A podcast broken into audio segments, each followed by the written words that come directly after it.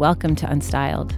I'm your host, Christene Barberich, co founder and global editor in chief of Refinery 29.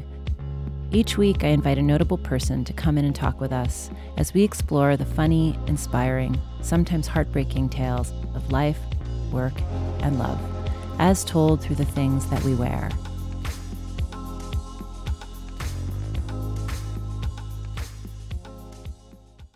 Most of us were first introduced to Bethenny Frankel as, quote, a housewife. She was famously cast as the sole single woman on the debut season of The Real Housewives of New York. But for her, Housewives was just another step in a much bigger plan. Bethenny was a born businesswoman with an uncanny knack for spotting opportunity everywhere. She got her first show business gig at 21 when she was seated next to a Hollywood producer on a standby flight. She struck up a conversation and soon landed herself a production job on Saved by the Bell. Bethenny always knew how to get a deal done because she had to. She'd grown up in a fractured family where money was always an issue, be it her parents' child support battles or her stepfather's gambling debts. So Bethenny entered the workforce determined to build her own financial security and success. After completing chef's training, she launched one of her earliest businesses, Bethenny Bakes. Four years later, she and her company competed on The Apprentice. She didn't win, but she learned how powerful platform reality television could be. She took her brand and moved onward and upward, way upward. In 2008, Bethenny was the breakout star of The Real Housewives of New York. Within a year, Bethenny had published a book, her first of eight, and soon debuted Skinny Girl Cocktails, which we watched come to life through her own instincts and experiments, right on the show.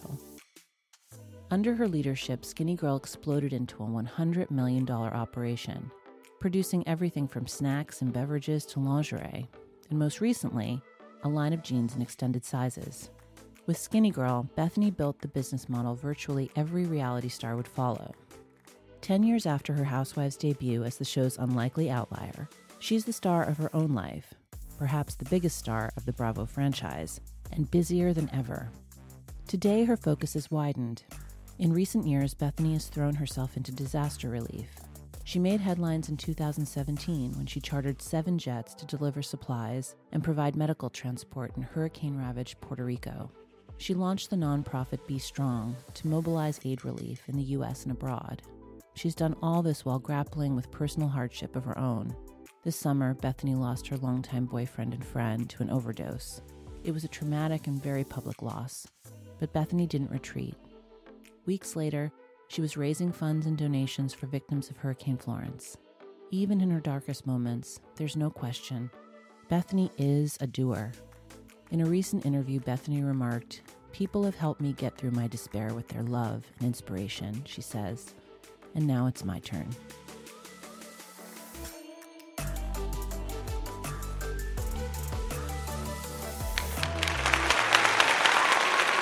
Hi, everybody. Thank you so much for being here. Hi. Hi. There's a story that I would love oh to. oh my God, to... she's pregnant. She's walked up like those whole stairs. Take a breath. I'm pregnant, but I also have to admit I'm nervous. Aw. No, I'm a huge fan of yours. Thank you. So we talked about this before, but tell me about this flight. I am actually really winded from want to take walking a up glass the of water? stairs. Hold on. Take it easy. Here, take, take a sip I know. water. I'm actually like thinking the first time I'm interviewing Bethenny is when I'm seven months pregnant. Namaste. Namaste. Yes, thank you. You want me to tell the story while you take Just a drink? tell it. Yes, yes, thank So you. I. Sorry. She's going to do the interview, and I'm just going to like sit here and drink water. be pregnant. Yes, You're exactly. I know.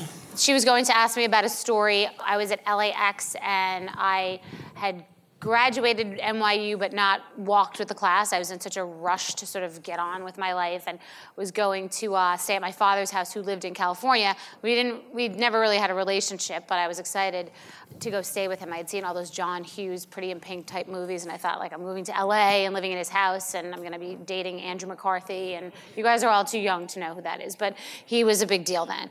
Um, and I was, I, I'm, I was late, which I'm never late for anything and I, I've never almost missed a flight, but they said that that the flight was closed. And I just sort of sat there calling my father, who probably already thought I was sort of a failure anyway uh, and an idiot. And I said, I don't think I'm coming. And then the, they came out and said, We have one seat left, but it's in first class. I was like, Oh my God. And so I sat in first class, and there was this man next to me. Um, and he turned out to be uh, the senior vice president of NBC Productions. And he, uh, we ended up talking the entire flight, and he had all these scripts, and he said, I never speak to anyone. I do this flight all the time. I never speak to anybody on these planes. I don't know why I'm speaking to you. And I, I don't know if I was selling him or what I was telling him, but I ended up turning that ride into being a production assistant on the Save by the Bell beach episodes. I mean, just saying Saved by the Bell is iconic, but saying the beach episodes tends to ring a bell for those like people in that cult. It's a thing. Yes. Yes. But I think the reason why I wanted to talk about that first was because I think it takes a certain kind of character to be in a situation and to have instinct to know that there's an opportunity there and to actually go for it. And I think that that's something that we can really trace throughout a lot of your successes. And I wanted to ask you, like, where does that instinct come from? Well, it's a fearlessness, and I think it's a courage that I think that we all feel like we know you because you know we have watched your life, you know, on television for the last I don't know, like eight years, and more over ten more. And I think that there's probably still, obviously, there's so much that we don't know about you, but I think that that's a special kind of courage that um, it's about survival, it's about success. And I think it probably tracks, you know, from the early stages of your life, but where do you think that comes from? Well, I mean, I think, and I speak to other parents who are so worried about every, you know, every class their kids doing, every, you know, if they're spending enough time with them, and not to say that my childhood was no model to to aspire to. It was very very abusive and dysfunctional and every kind of bad recipe. But I was always the new kid in school. I went to 13 schools. I was often alone, not always, but often alone. And so I just was always able to, to put myself into any situation and be anywhere and kind of just talk. And it happens even now at this level of success and knowing people. You know, I was in LA somewhere Saturday night. It was this par- uh, this party that was literally like the most. And I've been to a lot of major parties with major people. This was icons, like leaders of industry. Like if something happened at this party, the stock market would go to zero. And I'm not exaggerating at all. Maybe not to zero, but like it would be a disaster. And I went alone, and I could have brought a guest. And I did cho- and I do this a lot, and I choose not to bring a guest because I want to exercise the muscle and walk around and talk to people, and people that would be very intimidated to me, and people that what I've done would, you know, well, I actually was surprised that that some of these people had thought, oh, it's amazing what you did. I mean, when these are like billionaires, self-made, but I think that that's it's it's a good skill to have to be able to just walk through a party by yourself and talk to different people and lean into one other conversation and sometimes feel like a little bit uncomfortable for a, a second because you know you want to say hi to your friend but they're talking to someone so famous and you don't want like the person that you know to think you're now tapping on that person because they're talking to that person. You don't care about that person. But so you're like oh no I don't mean to, I know that. I just I'm over here when you get done with that famous major billionaire person. So it's like a it's like a thing, you know. So I've always yes. had that. I've always been the new kid, and I've always had the ability to just sort of jump into two things. And I think that that's something that everybody could could take away. And you never really had any anxiety, even when you were growing up, you know, being in those new situations. So you just really had to train yourself to kind of adapt and and be kind of aware. I mean, sure. I mean, when I was in sixth grade, I remember being, you know, made fun of, and I remember certain things, and not, you know, uh, I remember certain things like you know kids can be mean and things like that. But I mean, I have anxiety now, but it's not about anything that matters. I sweat the small stuff. I have date when I've had dating profiles. I write. I only sweat the small stuff because literally a plane could come into my apartment through the ceiling and I would like not even worry. But if just like if there were not enough sprinkles on my ice cream cone, I would possibly be very upset. You know, I just really only sweat the small stuff. Do you think it's about control? You think it's about sort of just like feeling like if there's enough sprinkles on your on your ice cream cone, like everything's going to be okay? No, it's because the small things and um, and it's learning experiences for people that I work with, et cetera. Because you know this happened last night. It's it's small things. It's like the small things trip up all the big things. Like the little things are the things that get you, you know, you're pregnant, you know the little things you're worried about. Like I don't know if you're, you're married, but if you I'm didn't worried get, about everything. If you didn't the get time. the thing that you're craving, like you'd be distracted about this interview today. You know what I mean? Because like that's what you're in that moment. And that little stupid thing, which isn't that stupid to you, might make this so it's really this all a little the devil's in the details. That's yeah. what I'm a detail person. You know what I mean? I don't like to do something if I don't do it well. So if it's a little, you know, I'm the person if I text you and I, I'm the person that texts how I talk. So I like a sentence, sentence, sentence. Like it's not that one big blue blurb. I'm not the big blue blurb person. I'm the blue blurb, blue blurb, blue blurb. But it's the same amount. But you're just if you're getting dings, you're just getting a lot of dings. But if I spell something wrong that you know I didn't spell wrong, I have to go back in and just do it after. I can't. I could be married to you for 15 years and I could just be like crossbow and it would be like two words and I'd be like crossbow. Like, don't think that I did not know that that was crossbow. I have to say, I'm only like 10 minutes in and I'm already having so much fun. it's just like so much fun to interview. So I wanted to talk about this word that gets kind of a bad rap these days, disruptor. It feels a little cliche at this point, but it's hard not to think about, you know, looking at your trajectory and, and your, you know, successes and thinking about like you at the early days, and especially, you know, we talked about this a little bit backstage about a scene, and I'm sure if all of you are, are as big a fans of Bethenny's as I am, there is this scene that kind of resurfaced in the last season of The Real Housewives and you were on the Brooklyn Bridge with Ramona, and she kind of shamed you. Well, she didn't kind of, she really shamed you for not having a family, being alone. There was a lot of things that she said, and it was really, it was funny because it's not funny in the traditional sense, but when I watched it, it really pained me because I realized like that's an attitude toward women that don't have sort of this ideal kind of life or family. And so many of us are kind of pursuing family life or, or relationships that we really feel are right for us, but get a lot of judgment for it. And in the very beginning, you were the, one of the first people to join that franchise that didn't have children, that wasn't married.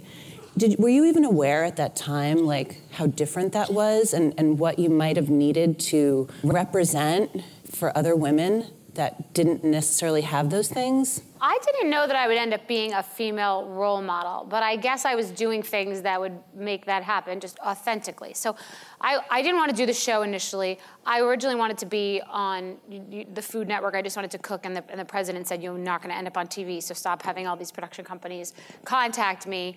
And he's That's not so there anymore. But, but I basically went on that show and I, I, I, understood. I have the ability to be in the micro but see the macro, and so I, I understood what they were doing. Like they had everybody, these all these women who were not similar but rich and married and buy, you know, getting facials and buying diamonds. And I thought, oh, they want their question mark character, you know, the one who doesn't know yet, which was completely true. And it was scary. And I was talking to someone about this yesterday, being in your, you know, mid to late 30s and having no idea really what's gonna, where it's going to land. I don't have people, anybody supporting supporting me. I don't have a trust fund. I don't have, you know, I have a rent that's $2,600 and $8,000 to my name. And, and so, and I, and I did the show and it's not that's, bad. That's not bad. It's not that bad. No, but before that, yeah. that was because I had already become a natural food chef and was cooking for delivering people's meals. But I used to be the one who couldn't afford the taxi and would like put the ATM in and have insufficient funds, and I would be like, well then, but they would give you the money anyway.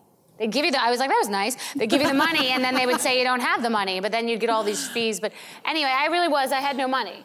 And I went on the show, and I remember the guy I was dating saying, you know, well, just be only be the natural food chef and only be cooking and don't be talking about anything else and don't be doing anything else. And I, the show was called Manhattan Moms. It wasn't what we all know now to be the housewives. So I didn't, I had no idea what it even was. But I knew that I should be honest about my life and connect to this audience if they're going to tune in, if this ever even becomes a good show.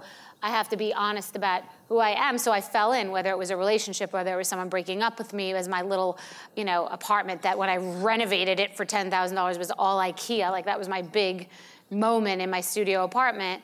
I still love IKEA, by the way.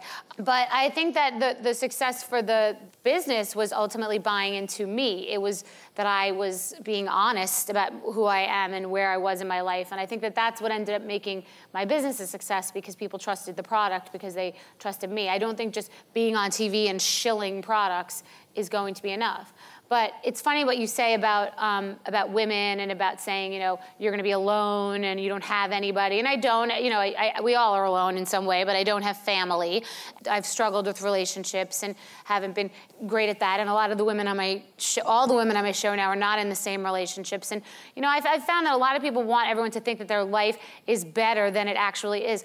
I've found through life and the housewives, and particularly social networking, people would rather you think they're having a great life than actually them have a great life. And I'm really the opposite of that. And I feel I felt a responsibility to discuss, you know, only because I had gotten married on TV did I feel the responsibility to discuss the demise of it because I'm not going to pretend that everything's perfect. And that's why my friends will be like, I cannot believe you posted that picture of yourself on Instagram. Because I think that everybody's trying to pretend that there's somebody they're not, and it's just going to make somebody else feel bad. And about what you're talking about, it makes me think of different people's paths. So if I think about how people react to my skinny girl jeans and the comments I get, and I've lost weight, but I'm still 14 and I don't feel good about myself. And I think about the skinny girl photo shoots and the girls that like legitimately are size 18 and 20 and look amazing in the jeans because how good they feel in them. And they have these butts that like I envy and they just feel sexy and happy. And you know I just feel like everybody has their own lane and you can make your own lane work. It's not it's not going to be somebody on Instagram's lane, you know. So whatever Ramona's lane that you know her lane, you know, is no longer on the highway, you know. Uh, also, so that's how I feel about that. Thank you. You're welcome. Um, I like how you really wrapped that up. Um, but the other thing was, we were talking about this too, is that one of my favorite scenes with you, and I think it's why, you know, I just admire you so much because nobody else would do this on any of the other shows, was you doing tastings that no one came to. Does everyone remember that? Oh, the cup. And yeah, you could hear a cupcake drop. You could hear a cupcake drop, and they're Yeah. soft. yeah.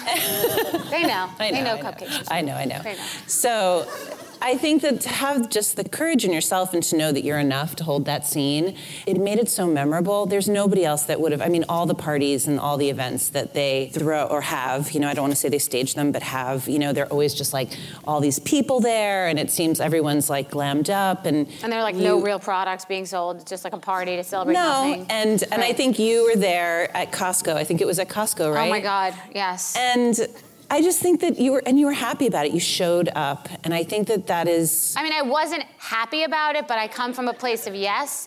And they, and this is That's not the a point. joke. This sounds like I'm like doing like stand up. It's not. I, I wasn't happy about it. Inside, I was like, oh my god, no one's here. But then you have to just like, no one's at my birthday party. Like, I literally have a signing at Costco, and there's not one person here. But I did have a baby, and they have dried blueberries and Dijon mustard and hearts of palm in massive containers. And so I thought, let's let's play some yes the fuck out of this thing and go shopping. you know, I had no choice. And Connecticut was the, with the muffin drop, and I started asking everybody, like, what, you know, can we? Are there kids in here or no? I can say curses. And No, stuff? it's Right, okay. it's like, I already checked. Who do I have to blow to give for you to take a muffin? you know, it was it was really it was hardcore. And then the store knows that you're a loser and the whole thing, but you know, whatever. I mean, but look what happened. Yeah, I and know. I. I, I, I, but I appreciate that you. That, that thing isn't my number one priority. Is to. La- I mean, my daughter I love, and you know, the earth and relief efforts, and you know, Gandhi and rainbows. But my number one priority really is to laugh. Like. I live to laugh. So you, if you can't laugh at yourself, you can't take yourself too seriously. you no, know? but it's. I mean, out of all of the, you know, most uh, all I mean. Kanye could run for president. We cannot take ourselves too seriously. You know?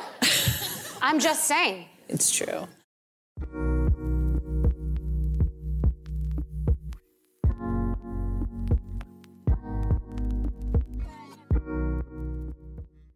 The Unstyled podcast is made possible by Refinery 29 and Aerie, your body positive go to for intimates and loungewear. You know exactly what you'd want to wear while binge listening to your favorite podcast. Never retouched and always real, Aerie gives you the everyday pieces that make you feel confident, strong, and always the real you in your own style.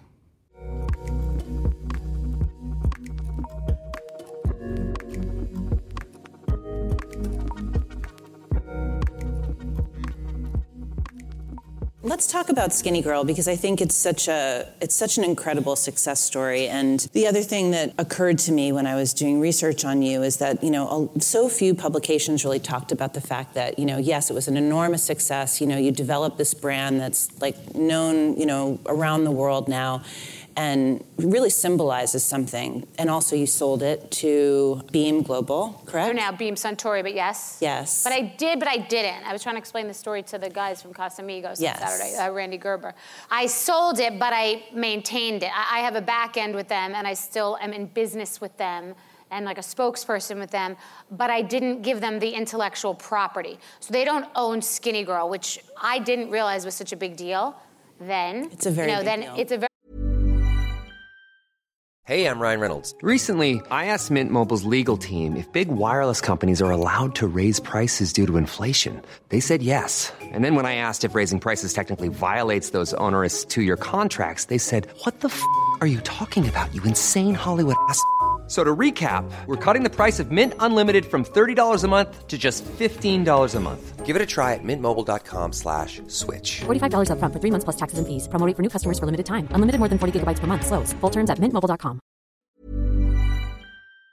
very big deal to be able to sell for such a large number to such a massive company and work it out that I would own all the intellectual property, which is why I can do jeans and salad dressings and sweeteners and, and you know anything else that I desire because it was a trust thing in a deal. And I said, well, I don't understand. You guys do liquor only. They're not Procter and Gamble. They're not Unilever. They're not making shampoo and, and mints, you know, with Skinny Girl. So like, you guys do liquor. So why can't I keep the rest? You're not. What are you going to do with her and everything else? You're not doing liquor jeans, which is not. That's a good idea, actually. So um, I convinced them that. Well, I wasn't going to do. I wasn't going to do the deal otherwise. But I. But I convinced them. So let's just be partners on this. Like you're going to allow me to do all that, and if that does well, then you do well, and if you do well, that does well, and you have to be, have to be able to trust each other. That's an example of me not being good at contracts, but being good at concepts. Like I did not know that that never happened before. When I started Skinny Girl, I didn't know what a licensing deal was or an equity deal.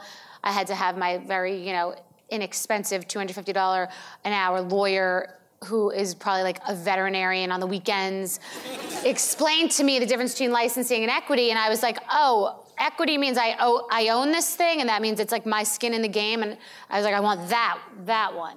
So you don't have to be so smart at everything. You don't even have to be so smart at anything. You just have to be creative and kind of like navigate and think. You know, you have to be able to like think and just just think about different ways because even even the best lawyers I know that I have now and the best, you know, agents and partners and you know, that's why there's a chapter in a place of yes that says uh, never assume anyone's smarter than you.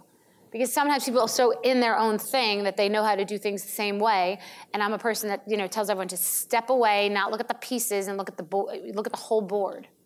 That's what i tell my staff all the time. In the we- everyone's in the weeds. Yeah. happens to people on the housewives too we get into weeds but you said that i said that you said that i said that she said that she i'm like step away none of this fucking matters I just assumed they edit it that way. I wasn't sure that actually really happened. no you get sucked life. down Yeah. some drain and things matter that you don't think that should matter Well, I think that the, the larger point I wanted to make about that was what I think is really exciting about what you did with that company is that you really disrupted a, a very traditional industry. I mean, the liquor industry is like really just markets to men. you always know. did until this Yeah, and I think that especially in the spirit space, I mean, I think that we always think of like, you know, it's the way that cigarettes used to be, but it's the way that, you know, the liquor industry or the spirits industry kind of speaks to women in a very kind of, I wouldn't say derogatory, but a kind of a very predictable, it's a boys' club. stereotypical way.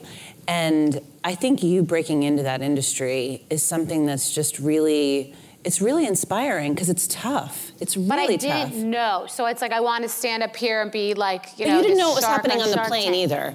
And I think right, you didn't know. Right. I'm just saying it wasn't like Yeah. I know because I know someone on my show was saying to me last year like I need to find white space. I'm going to sit around and look for white space and then I'm going to go do something. So like that's not how I roll. No. I, I just I did not know. I just thought it was a great idea. A lot of people, you know, everyone said no. All the men and all the liquor companies said no. But in my gut, I thought it was a good idea, and I plowed through and found the partner. So I'm not belittling it. Yes, and I Yeah. and it was being. It's just that after did I realize that no one was really speaking to men, and I couldn't. Bel I mean, to women, and I couldn't believe that there hadn't been a low calorie, ready to drink cocktail before. And so, you know, but by going head to head with all the men, I did get it done. And in that case, yes. And I think also, I mean, we saw just pieces of this on the show, but it was really surprising to, I guess not surprising to me, probably not to you, how many people wanted to take credit for it. Just Luann and my mother. Yeah? But yeah, still- who I have not, I have literally haven't had a relationship with in 30. Like as if I, when I was seven, I was like watching her make cocktails, and I was like, "Ooh, one of these days I'm gonna be on a reality show, which doesn't exist now, but in 40 years, it's gonna be my moment, mom." Yeah, no. So just, just, just Luann and my mother. But did you feel protective about it? Because when that happened, and you've talked really openly about just your anxiety and struggles with money when you were younger. And I think that's also something that so many of us can identify with when you're a hustler. And like I consider myself a hustler, and I didn't come from money.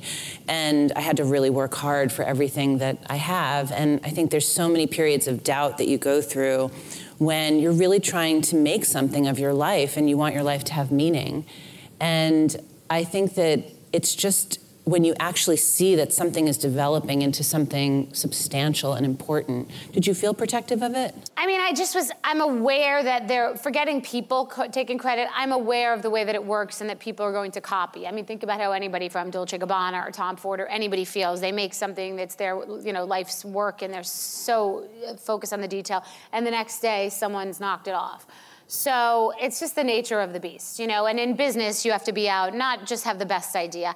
And not, like on Shark Tank, I talk about this all the time. People are so worried about their idea and don't steal my idea. And I had this idea and don't tell anybody my idea. You got to execute the idea. You got to go hard and fast. And had I had I held on too tight because I didn't want to sell and not sold, I would have probably been swallowed up and gobbled up by the big guns. I mean, you have to know when to hold them and when to fold them. And I was I protective of it? No, you can't. Like, I'm me, and when someone else is looking at what I'm doing, I'm already doing the next thing. You know, I, do, I often bring up Michael Phelps. I mean, it's just like he looks at that wall. He's not looking at in this lane or that lane. He's just swimming and he's getting to that wall. It doesn't mean that I don't look around to see what's happening in my business. But I mean, if I've got to get something done, I'm going to get it done. You know, it's just I'm a machine. Is there something in the works we don't know about? Is there anything like that you're... There's something very big in the works that you don't know about, but I, I can't talk about it, so that's like a tease, and I apologize. Not even um, But bit. it'll be soon. Um, it will be more disruptive than anything I've done before, including cocktails. So, and it will be a risk, and you have to take risks, you know? It will, because you get, you know, you rest on your laurels, and you get jaded a little bit, you know, to do something like this is amazing. And I walk in and I think, oh my God, look at all these people. And we're at like a real theater and this is Adweek and it's, and it's Refinery 29. And I'm still, you know, uh, I walk in and I'm humbled, but that doesn't happen all the time. And so you want to, you know, s- see if you could to make this other thing happen. And I don't make big plans. Like everyone's like, what do you want to be? Do you want to be the next Oprah or you want to take over the world or a mogul? I'm not like that. I could easily like do nothing. I just I'm executing the ideas that I have, and I have so many that I'm constantly executing ideas because I just love ideas. And so if I have an idea that I think is really good, I kind of want to see how far I can take it. But if I'm not having fun and I and I don't enjoy it, then I don't want to do it. You know, I mean, I, I, I say saying no, you know, is also saying yes in many ways. So there are things that I'm doing because they're they are disruptive, and I think I could really, really make a difference. And I might be wrong. And so then that's a little bit scary and it could pull everything else that I'm doing down. So that's a little bit scary, but it could be massive. So, you know, you go through that stuff at any level when you have nothing and when you have everything. You know, you always have to be taking risks, calculated risks, I think. I want to talk about the work that you've been doing in disaster relief. It was really, I thought, such an important part of the last season of The Real Houses of New York, and it didn't, it, it wasn't exploitative. It just really felt like this was something you were incredibly passionate about, and you figured out how to be of service. I mean, the tremendous work that you've done in raising $60 million, you know, to, to go towards the victims of these communities in real crisis. And the 60 million is in also in relief. It's not just 60 million in cash. There are millions of dollars in cash, but it's in planes and in you know everything from in, insulin to diapers to formula, every single thing a person could possibly need. I mean, it was like six Costco's filled up over and over. It wasn't actually Costco because I'm still mad at them about the time that no one came. Was but it, it was like buildings the size of Costco. Okay, but how did you? How did you get that off the ground? Because it seems so incredibly daunting. Even the idea of you like borrowing a plane from somebody seems like seems kind of challenging. Well, I, did, I, truthfully, it's like the rest of it. I did not know, and I didn't have a plan. I chartered the first plane on my own. Had no idea how I was going to fill it. Uh, first, I went to Texas because I have a, I had created BStrong, which was initially supposed to be partnering with Dress for Success for women in crisis. That's what I said. It. That's what I created as the mission, state, you know, to be women in crisis and life co- coaching and financial advice and therapy. And so that was great. We'd have a certain number of women that would qualify, and throughout the year we would help them and all of that. And it was great. And Dress for Success is an amazing partner I've been with for years, and it, it's wonderful, and they do wonderful things helping women get jobs and inspire other women. Great. But when I was choosing Dress for Success years ago, I needed something to feel dire, and I can't really explain it. And not that that's not dire, because some of these women are go from homeless to, to having a job. They've never put, you know, a heel on, a bra on. I mean, it's it's serious. But I have always had this sort of, you know, phase zero desire, but that I didn't even know it existed. And even some charities that say they do relief work, it's not like that, like when you are not supposed to be going. So I did that first with Dress for Success for Houston and went to help, I think it was like a thousand plus people with um, at that time i think we, i raised like 300 and something thousand dollars in a couple of days and flew there and was told not to go there and you know and it was t- tragic and people woke up eh, waist deep in water you know veterans and s- six kids having to go in garbage trucks because the boats were gone and it was absolutely devastating. And then i visited mexico after these terrible um, earthquakes and there were dead bodies under you know the rubble and had to go in there and in um, in helicopters and was there before their own you know governor. And and so I kind of just like started doing this and these were individual days and it was money but it wasn't you know it wasn't I did it. I came back. I felt good. I connected with them. I posted to, to, to, raise more money. Great. Dress for Success couldn't, was like, whoa. Like, so much money was coming through. There were seven clicks. That was not what they're designed to do. And I didn't realize that. I was like, what do you mean? No, just get, we take the money. We're getting the money. We're going to get it. And they were like, no, no, no. This is, that's amazing. That's not exactly what we do. So I ended up finding another partner. And when Puerto Rico hit, when the Maria hit September 20th, a year ago, I remember um, Dennis, my ex, who passed away, saying, you know, he knows a lot of people have businesses there. You can't go there. They've all left. There's no water. There's no run. There's no electricity. Like you're, you're gonna get sick. You can't go. It's dangerous. And I said, well, isn't that when you have to go? Because it had already been like a couple of days in or like a week in. So I started obsessing over planes, and like I was gonna get a plane. And how come all my rich friends that I'm calling aren't like helping me out? And just I'm gonna I'm gonna figure it out. I'll fill the plane. I'll buy everything. So I chartered a plane. And then I just started talking to everybody and going on Twitter and connecting to different people. And I didn't know what I was doing, but I, I'm, i used to produce large scale events like the Emmys and the Grammys. And like I could kind of do anything if I want to do it. I mean, I can't like do brain surgery, but I mean, if it's like getting something done, I can get it done. So I just chartered one plane, and by the time that one plane was going, my friend said, "Okay, you can have my plane." And then it was this plane, and I found a warehouse to be filling the planes, and I was somehow finding people in Puerto Rico to help me distribute, and children's hospitals calling, email, texting me on Twitter, and me like hiring virtual assistants to like be the people that dealt with like the children's hospitals and then someone else to deal with us bringing patients home on the planes. And it turned into like 54 planes and it turned into then cargo ships and I was like running this operation and not even focusing on anything going on in my life or my work, or I was just like, I was in it for months. I mean, I lost, I lost hair. I was, you know, drinking sips of, I was drinking vodka at night, like not out socially to meet men, like to like try to like go to sleep and get off these chat rooms. And it was crazy, but it was like what it feels like to start I don't know. I, not even a business. It was like what it felt like probably to like launch a rocket, like build a rocket ship while you're flying it. It was crazy. I don't know how I did it. I genuinely don't. I don't like.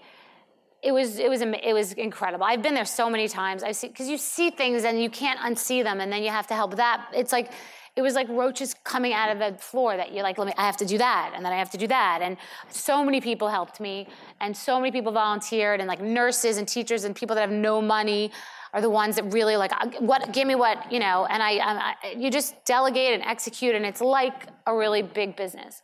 So the good news is that I know how to do it, which is why I was able to go to Guatemala and then go to North Carolina, and everything doesn't have to be me like living there for three months, but I have this skill set. So now, and I feel connected to it also because so even on our show and with so many people, can you donate to my charity? And I'm doing something for cancer and I'm doing something for Lyme disease and I'm doing something, and you never know where, what to do and who to donate to. And I feel like disaster relief affects everybody.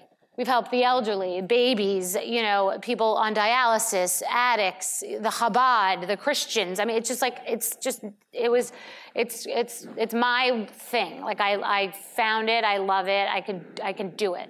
You're really good at it. Oh, thank you. You are. I wanted to talk a little bit about love There's a really beautiful quote that you shared. I can't remember what publication it was. It was a long time ago, and it really kind of went back, traced back to your first marriage, and which a lot of people don't even know that you were married um, a long time ago. And it ended in divorce, obviously. But you made a comment that was really beautiful and, and I think also very relatable for, for many of us. And it was, you said that you'd wish that you had waited for real love. And I just wanted to know do you, like, what does real love mean to you now? Well, it's good that you said now because before that, I mean, in high school, I had like a real love relationship. Not that I was going to be with him for the rest of my life, but I mean, I think love does take many different shapes. And I do think that both people have to be on the same page to feel like the greater love. Like, you know, and listen, I my best friend in the world, we were talking about this walking on the beach, and her relationship, she loves her husband, but she says we're very solid. Like, she needed to like check these boxes and do pros and cons. Like, that's not me. Not that I don't need to check the boxes. I think that fun fundamental differences really are not great in a relationship, no matter how you feel about someone. But real love, to me, is the sum being greater than its parts.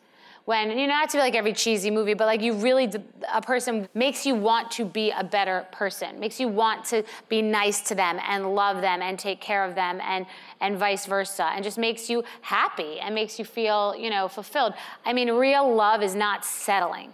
You know, I'm not a settling kind of person. And I, I feel like I've just made decisions out of fear versus love many times. Like and i think we all do that. Like oh it's it's what our parents say we're supposed to be doing. It could be in work or you know also like i'm supposed to be doing that and you know or this guy is so great that everybody loves him and or my biological clock is ticking or but he has so much money or you know or she or whatever. I just feel like a lot of times people make decisions out of fear versus true love and I just won't make that mistake again. Thank you for being honest about that. I think a lot of us make decisions out of fear sometimes, but at least we're hopefully we're aware when we're doing it. Yeah. Just quickly in like 30 seconds or a minute, just tell us like what is your philosophy around like fashion and personal style and identity right now? I think that everything should be fitted. I'd rather have something inexpensive that fits well than something really expensive that doesn't. And I don't like to have what everybody else has. And I don't love overuse of logos and I don't go get the thing that's like full price right now. I don't care. We were talking about this in the car on the way here. I'll buy something on sale that I think is great that I don't even need right now. And then three years later, it's just like living there and you're like, now's the moment for that thing. I'm not overly caught up into like being insecure about what's here now and you know you got to know your own personal style i don't have a stylist i know exactly what i buy everything for myself i don't like to borrow it's like let me borrow a man and i mean I, no i want to i want to i want to own that man i don't want to borrow him I don't, like borrowing things either. I like owning them. I, I want yeah, them to be and mine. I spend more money. I was talking to some girl who's like that one high up at Tom Ford on Saturday, and she was so impressed. She loved that. I'm like, I don't want to borrow. I just like want to have it. Yeah. I want to use it again. And if I want to get rid of it, I'll get rid what of if it. I want to alter it? Now I owe you guys, and I've altered your thing. So I'm, I'm very, I have my own personal style. I think being comfortable is and dressing really for who you are and who you want to be is really important. Um, I think about where we're going. So this is business casual. So this is like sort of a suit, but I want it to have a little flair. I think about the, the event. I do. I think about it, like what it means. Like I remember once Robert Verdi, the stylist, said to me, "We're going to be on the View. That's a show where like you're with your girlfriends. You're dressing." You know, you see people come on in these like haute couture outfits and he said, no, you're like hanging out with your girlfriends. But then you're watch what happens live, boozing it up at night. So you're sort of like more in like nightclub gear. And it's more of a shoe show. I was like, oh, it's a shoe show. So I think about things like that more, you know? But yes. but all for work. I'm always in pajamas, which is why I couldn't run for public office. The second I get back to my house, all of this will come off. Immediately. Immediately. Not and not those people that get on an airplane with like a belt and everything's perfect. And I'm like, not this girl. Sweats all the way. The next time I interview, I'm definitely going to negotiate for 30 more minutes. I'm going to negotiate for a wardrobe budget. Okay. Thank you so much for doing this. Thank you. It was so good to talk to you. Thank you. Thank, Thank you. you You for coming. Thank you. Thank you.